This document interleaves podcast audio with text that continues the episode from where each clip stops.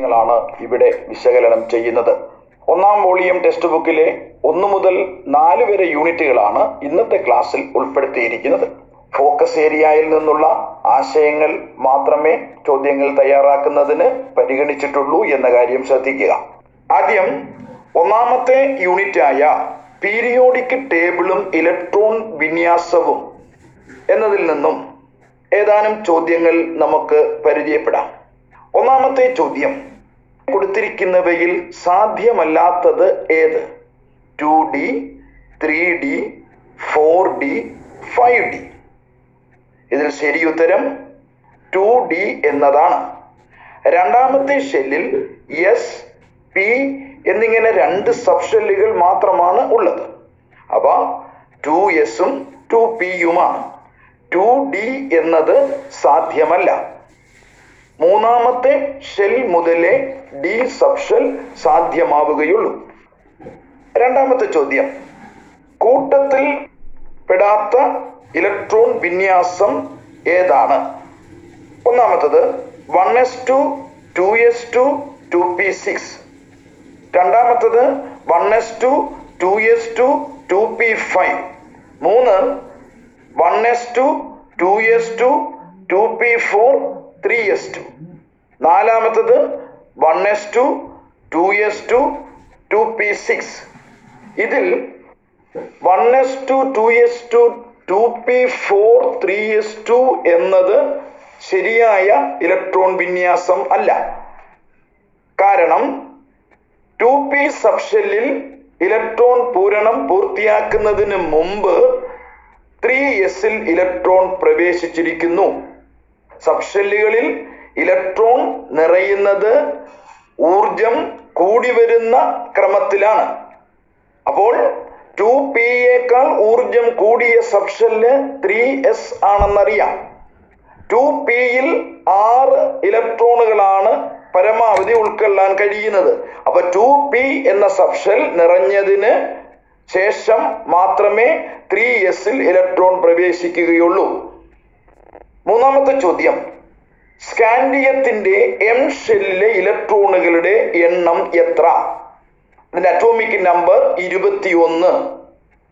ഈ മൂലകം പീരിയോഡിക് ടേബിളിൽ ഏത് ഗ്രൂപ്പിലും പീരീഡിലുമാണ് ഉൾപ്പെടുന്നത്? രണ്ട് സ്കോറിന്റെ ഒരു ചോദ്യമാണ് ഇത്. അപ്പൊ സ്കാൻഡിയത്തിന്റെ ഇലക്ട്രോൺ വിന്യാസം അറ്റോമിക് നമ്പർ ഇരുപത്തിയൊന്ന്. One S two two S two two P six three S two three P six three D one four S two അപ്പോ നമ്മുടെ ചോദ്യത്തിന്റെ ഉത്തരം രണ്ട് എട്ട് ഒൻപത് രണ്ട്. ഇതിൽ നിന്നും എം ഷെല്ലിലെ ഇലക്ട്രോണുകളുടെ എണ്ണം ഒൻപത് ആണ് എന്ന് നമുക്ക് എഴുതാം. അപ്പൊ ഈ മൂലകം പീരിയോഡിക് ടേബിളിലെ മൂന്നാമത്തെ ഗ്രൂപ്പിൽ ഉൾപ്പെടുന്നു. പീരീഡ് നമ്പർ കണ്ടുപിടിക്കുന്നതിന് ഏറ്റവും വലിയ ഷെല്ലിനെ കുറിക്കുന്ന നമ്പർ എടുത്താൽ മതിയാകും. ഇവിടെ ഫോർ ആണ്. നാലാമത്തെ പീരീഡിലാണ് ഈ മൂലകം ഉൾപ്പെടുന്നത്. ഇനി നമുക്ക് രണ്ടാമത്തെ യൂണിറ്റായ വാതക നിയമങ്ങളും മോൾ സങ്കല്പനവും എന്ന അധ്യായത്തിലെ ചില ചോദ്യങ്ങൾ പരിശോധിക്കാം. വെയിലത്ത് വെച്ചിരുന്ന ഊതി വീർപ്പിച്ച ബലൂൺ അല്പസമയം കഴിഞ്ഞപ്പോൾ പൊട്ടിപ്പോയി. ഇത് ഏത് വാതക നിയമവുമായി ബന്ധിപ്പിക്കാം? പ്രസ്തുത നിയമം പ്രസ്താവിക്കുക. ഈ നിയമം ഗണിത രൂപത്തിൽ എഴുതുക. ഇത് ചാൾസ് നിയമം എന്ന പേരിലാണ് അറിയപ്പെടുന്നത്. അപ്പോ താപനില വർദ്ധിക്കുമ്പോൾ വാതകത്തിന്റെ വ്യാപ്തം വർദ്ധിക്കുന്നു. ഒരു വാതകത്തിന്റെ താപനിലയും വ്യാപ്തവും നേർ അനുപാതത്തിലാണ്. ഇവിടെ മർദ്ദം സ്ഥിരമായിരിക്കണം. ബി ചോദ്യത്തിന്റെ ഉത്തരം ഇവിടുത്തെ നിയമം പ്രസ്താവിക്കുക എന്നാണ് അതായത് ചാൾസ് നിയമം പ്രസ്താവിക്കുക എന്നതാണ്. മർദ്ദം സ്ഥിരമായിരിക്കുമ്പോൾ ഒരു നിശ്ചിത മാസ് വാതകത്തിന്റെ വ്യാപ്തം കെൽവിൻ സ്കെയിലിലെ താപനിലയ്ക്ക് നേർ അനുപാതത്തിലായിരിക്കും. ഇത് ഗണിത രൂപത്തിൽ എഴുതുന്നത് വി ബൈ ടി സമം ഒരു സ്ഥിരസംഖ്യ. വി വോളിയം വ്യാപ്തം. ടി ടെമ്പറേച്ചർ ക്യാപിറ്റൽ ടി ആണ് ടെമ്പറേച്ചർ കെൽവിൻ സ്കെയിലിലുള്ള താപനില. അടുത്ത അധ്യായമായ ക്രിയാശീല ശ്രേണിയും വൈദ്യുത രസതന്ത്രവും എന്ന അധ്യായത്തിലെ ഏതാനും ചോദ്യങ്ങൾ നമുക്ക് നോക്കാം. ഒരു ബീക്കറിൽ എടുത്തിരിക്കുന്ന കോപ്പർ സൾഫേറ്റ് ലായനിയിൽ ഒരു ഇരുമ്പാണി താഴ്ത്തി വെച്ചിരിക്കുന്നു. എ എന്ത് മാറ്റം കാണാൻ കഴിയും എന്തുകൊണ്ട്? ഇത്തരം രാസപ്രവർത്തനങ്ങൾക്ക് പറയുന്ന പേരെന്താണ്? ഇവിടെ നടക്കുന്ന രാസപ്രവർത്തനത്തെ സൂചിപ്പിക്കുന്ന രാസ സമവാക്യം എഴുതുക. ഒന്നാമത്തെ ചോദ്യത്തിന്റെ ഉത്തരം നോക്കാം. ഇരുമ്പാണി കോപ്പർ സൾഫേറ്റ് ലായനിയിൽ C U S O four ലായനിയിൽ താഴ്ത്തി വെക്കുമ്പോൾ ആണിയിൽ ചെമ്പ് അല്ലെങ്കിൽ കോപ്പർ പറ്റി പിടിക്കും. കോപ്പർ സൾഫേറ്റ് ലായനിയുടെ നിറം മങ്ങുന്നു. ഇത്തരം രാസപ്രവർത്തനങ്ങൾക്ക് പറയുന്ന പേര് ആദേശ രാസപ്രവർത്തനങ്ങൾ എന്നാണ്. ഡിസ്പ്ലേസ്മെന്റ് റിയാക്ഷൻ എന്തുകൊണ്ടാണ് ഇവിടെ ഇരുമ്പാണിയുടെ മേൽ കോപ്പർ പറ്റിപ്പിടിക്കുന്നത്? ക്രിയാശീല ശ്രേണിയിൽ ഇരുമ്പിന്റെ സ്ഥാനം കോപ്പറിന് മുകളിലാണെന്ന് നിങ്ങൾ പഠിച്ചിട്ടുണ്ട്. അപ്പോൾ ഇരുമ്പിന് ക്രിയാശീലം കൂടുതലാണ് കോപ്പറിനേക്കാൾ. അതിനാൽ ഇരുമ്പിന് കോപ്പർ സൾഫേറ്റ് ലായനിയിൽ നിന്നും കോപ്പറിനെ ആദേശം ചെയ്യുവാൻ കഴിയുന്നു.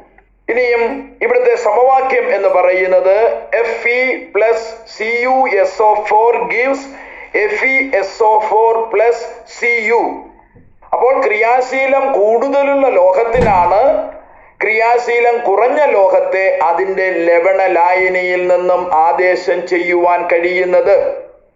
ഗാൽവനിക് സെല്ലുമായി ബന്ധപ്പെട്ടിട്ടുള്ള ചില ചോദ്യങ്ങൾ. ഒരു ബോക്സിൽ ഏതാനും പദാർത്ഥങ്ങൾ നൽകിയിരിക്കുന്നു. ബോക്സിൽ നൽകിയിരിക്കുന്ന പദാർത്ഥങ്ങൾ ഏതൊക്കെയാണെന്ന് പറയാം. മെഗ്നീഷ്യം ദണ്ട് സിങ്ക് ദണ്ട് കോപ്പർ ദണ്ട് മെഗ്നീഷ്യം സൾഫേറ്റ് ലായനി സിങ്ക് സൾഫേറ്റ് ലായനി A G N O three ലായനി K C L filter paper beaker voltmeter. Galvanic cell നിർമ്മിക്കുന്നതിന് അനുയോജ്യമായ പദാർത്ഥങ്ങൾ ബോക്സിൽ നിന്നും തിരഞ്ഞെടുക്കുക. ഈ സെല്ലിലെ കാതോടായി പ്രവർത്തിക്കുന്ന ലോഹം ഏതായിരിക്കും? ക്രമീകരണത്തിന്റെ ചിത്രം വരയ്ക്കുക. ഗാൽവനിക് സെല്ല് നിർമ്മിക്കണമെങ്കിൽ രണ്ട് ഇലക്ട്രോഡുകൾ വേണം. അവയുടെ ലവണ ലായനി വേണം. അപ്പോൾ മെഗ്നീഷ്യം ദണ്ട് കൊടുത്തിട്ടുണ്ട്. മെഗ്നീഷ്യം സൾഫേറ്റും എടുക്കാം. സിങ്ക് ദണ്ടും സിങ്ക് സൾഫേറ്റും എടുക്കാം. കോപ്പർ ദണ്ട് തന്നിട്ടുണ്ട്? പക്ഷേ കോപ്പർ സൾഫേറ്റ് ലായനി ഇല്ലാത്തത് കൊണ്ട് കോപ്പർ ദണ്ട് നമുക്ക് ഉപയോഗിക്കാൻ കഴിയില്ല. A G N O three ലായനി തന്നിട്ടുണ്ട് പക്ഷേ സിൽവർ റോഡ് എ ജി ദണ്ട് എ ജിയുടെ ഒരു കമ്പി അവിടെ തന്നിട്ടില്ലാത്തതുകൊണ്ട് അത് രണ്ടും ഉപയോഗിക്കാൻ പറ്റത്തില്ല. പിന്നെ കെ സി എൽ ഉപയോഗിക്കുന്നത് എന്ത് ആവശ്യത്തിനാണ്? Salt bridge ഉണ്ടാക്കുന്നതിനാണ്. Filter paper K C L ലായനിയിൽ മുക്കിയെടുക്കുക.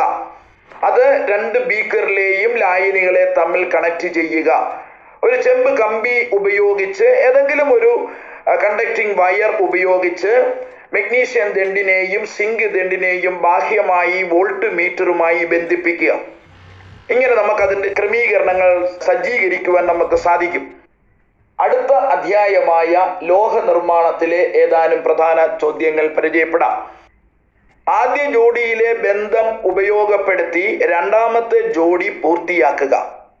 ടിന്നിന്റെ ഐര് ഹൈഫൺ കാന്തിക വിഭജനം. സ്വർണത്തിന്റെ ഐര് ഡാഷ്. അപ്പോൾ ഇവിടുത്തെ ആദ്യ ജോഡിയിലെ ബന്ധം ടിന്നിന്റെ ഐരിനെ സാന്ദ്രണം നടത്തുന്നതിന് കാന്തിക വിഭജനം എന്ന മാർഗം ഉപയോഗിച്ചാണ്. അപ്പോൾ സ്വർണത്തിന്റെ അയിരിനെ സാന്ദ്രണം നടത്തുന്നത് ഏ- ഉപയോഗിക്കുന്ന മാർഗം ഏതാണ്? ജലപ്രവാഹത്തിൽ കഴുകിയെടുക്കൽ ലെവിഗേഷൻ ഓർ ഹൈഡ്രോളിക് വാഷിംഗ്. ഇനിയും ഇതിന്റെ മറ്റു ചോദ്യം ചോദിച്ചു കഴിഞ്ഞാൽ എന്തുകൊണ്ടാണ് സ്വർണത്തിന്റെ അയിര് സാന്ദ്രണം നടത്തുന്നതിന് ജലപ്രവാഹത്തിൽ കഴുകിയെടുക്കൽ എന്ന മാർഗം ഉപയോഗിക്കുന്നത് സ്വർണത്തിന്റെ ഐരിന് സാന്ദ്രത കൂടുതലും അതിലടങ്ങിയിരിക്കുന്ന അപദ്രവ്യത്തിന് സാന്ദ്രത കുറവുമായതിനാലാണ്. അതുപോലെ ടിന്നിന്റെ അയിരിനെ സാന്ദ്രണം ചെയ്യുന്നതിന് ഉപയോഗിക്കുന്ന മാർഗം ഏതാണ്? കാന്തിക വിഭജനം. ഈ മാർഗം ഉപയോഗിക്കാനുള്ള കാരണം എന്താണ്? ശ്രദ്ധിക്കേണ്ട ഒരു ചോദ്യമാണിത്. കാരണം കാന്തിക സ്വഭാവമുള്ള അയിരിനെ സാന്ദ്രണം നടത്തുന്നതിന് ഉപയോഗിക്കുന്ന മാർഗമാണ് കാന്തിക വിഭജനം എന്നറിയാം. എന്നാൽ ഇവിടെ ടിന്നിന്റെ അയിരായ ടിൻ സ്റ്റോൺ അതിന് കാന്തിക സ്വഭാവമില്ല. എന്നാൽ അതിലടങ്ങിയിരിക്കുന്ന മാലിന്യം അപദ്രവ്യം ഇമ്പ്യൂരിറ്റീസ് അതിന് കാന്തിക സ്വഭാവമുണ്ട്. ഇതിലടങ്ങിയിരിക്കുന്ന മാലിന്യം അയൺ ടങ്സ്റ്റേറ്റ് ആണ്. അപ്പൊ അയൺ ടങ്സ്റ്റേറ്റിന് കാന്തിക സ്വഭാവം ഉള്ളത് കൊണ്ടാണ് ടിന്നിന്റെ അയിരായ ടിൻ സ്റ്റോണിനെ സാന്ദ്രണം നടത്താൻ കാന്തിക വിഭജനം ഉപയോഗിക്കുന്നത്. അടുത്ത ചോദ്യം ഇതാണ്. കാൽസിനേഷനും റോസ്റ്റിങ്ങും ഇവ തമ്മിൽ എങ്ങനെ വ്യത്യാസപ്പെട്ടിരിക്കുന്നു? സാന്ദ്രീകരിച്ച അയിരിൽ നിന്നും ലോഹത്തെ വേർതിരിക്കുന്നതിന് ഉപയോഗിക്കുന്ന മാർഗമാണ് കാൽസിനേഷനും റോസ്റ്റിങ്ങും. ഇവിടെ വായുവിന്റെ അസാന്നിധ്യത്തിൽ ചൂടാക്കുന്നത് കാൽസിനേഷനും അയിരിനെ ഓറിനെ വായുവിന്റെ സാന്നിധ്യത്തിൽ ചൂടാക്കുന്നത് റോസ്റ്റിങ്ങുമാണ്. ഇനിയും ഈ രണ്ട് പ്രക്രിയയിലും അയിരിന്റെ ദ്രവണാംഗത്തെക്കാൾ താഴ്ന്ന താപനിലയിൽ വേണം അയിരിനെ ചൂടാക്കാൻ. ഇരുമ്പിന്റെ വ്യാവസായിക നിർമ്മാണത്തിന് ബ്ലാസ്റ്റ് ഫർണസിലേക്ക് ചേർക്കുന്ന പദാർത്ഥങ്ങൾ ഏവ? ഇവ ഓരോന്നിന്റെയും ധർമ്മം എന്ത്? ബ്ലാസ്റ്റ് ഫർണസിലേക്ക് ഇരുമ്പ് നിർമ്മിക്കാൻ ചേർക്കുന്ന പദാർത്ഥങ്ങൾ ഹേമറ്റൈറ്റ് ചുണ്ണാമ്പുകല്ല് കൽസ്യം കാർബണേറ്റ് കോക്ക് രണ്ടാമത്തെ ചോദ്യം ഹെമറ്റൈറ്റ് ചേർക്കുന്നത് അയൺ ലഭിക്കുന്നതിനുള്ള സ്രോതസ്സായിട്ട്. കോക്ക് ചേർക്കുന്നത് നിരോക്സീകാരിയായ കാർബൺ മോണോക്സൈഡ് ലഭിക്കുന്നതിന് വേണ്ടിയിട്ടാണ്. അതുപോലെ ഫ്ലക്സായ കാൽസ്യം ഓക്സൈഡ് ലഭിക്കുന്നതിനാണ് ചുണ്ണാമ്പ് കല്ല് ചേർക്കുന്നത്. ഇരുമ്പിന്റെ നിർമ്മാണത്തിലെ നിരോക്സീകാരി കാർബൺ മോണോക്സൈഡ് ആണ് എന്ന് ഓർക്കുക. അതുപോലെ ഇരുമ്പിന്റെ നിർമ്മാണത്തിലെ ഉപയോഗിക്കുന്ന ഫ്ലക്സ് കാൽസ്യം ഓക്സൈഡ് ആണ് കാരണം ഇരുമ്പിൽ അടങ്ങിയിരിക്കുന്ന മാലിന്യം അപദ്രവ്യം സിലിക്കയാണ് എസ് ഐ ഒ ടു അത് അസിഡിക്ക് സ്വഭാവമുള്ളതാണ്. അസിഡിക്ക് സ്വഭാവമുള്ള മാലിന്യത്തെ അല്ലെങ്കിൽ ഗാങ്ങിനെ നീക്കം ചെയ്യാൻ ബേസിക് സ്വഭാവമുള്ള ഫ്ലക്സ് ആയിട്ട് കാൽസ്യം ഓക്സൈഡ് ഉപയോഗിക്കുന്നു. അയണിന്റെ നിർമ്മാണത്തിലെ ആയ കാൽസ്യം ഓക്സൈഡും മാലിന്യമായ സിലിക്കൺ ഡയോക്സൈഡും സിലിക്ക ഇവ രണ്ടും കൂടെ ചേർന്നിട്ട് എളുപ്പത്തിൽ ഉരുകുന്ന പദാർത്ഥമായ കാൽസ്യം സിലിക്കേറ്റ് ഉണ്ടാകുന്നു. ഇതാണ് ഇവിടുത്തെ സ്ലാഗ്. കെമിസ്ട്രിയെ ആസ്പദമാക്കിയുള്ള ആപ്പ്.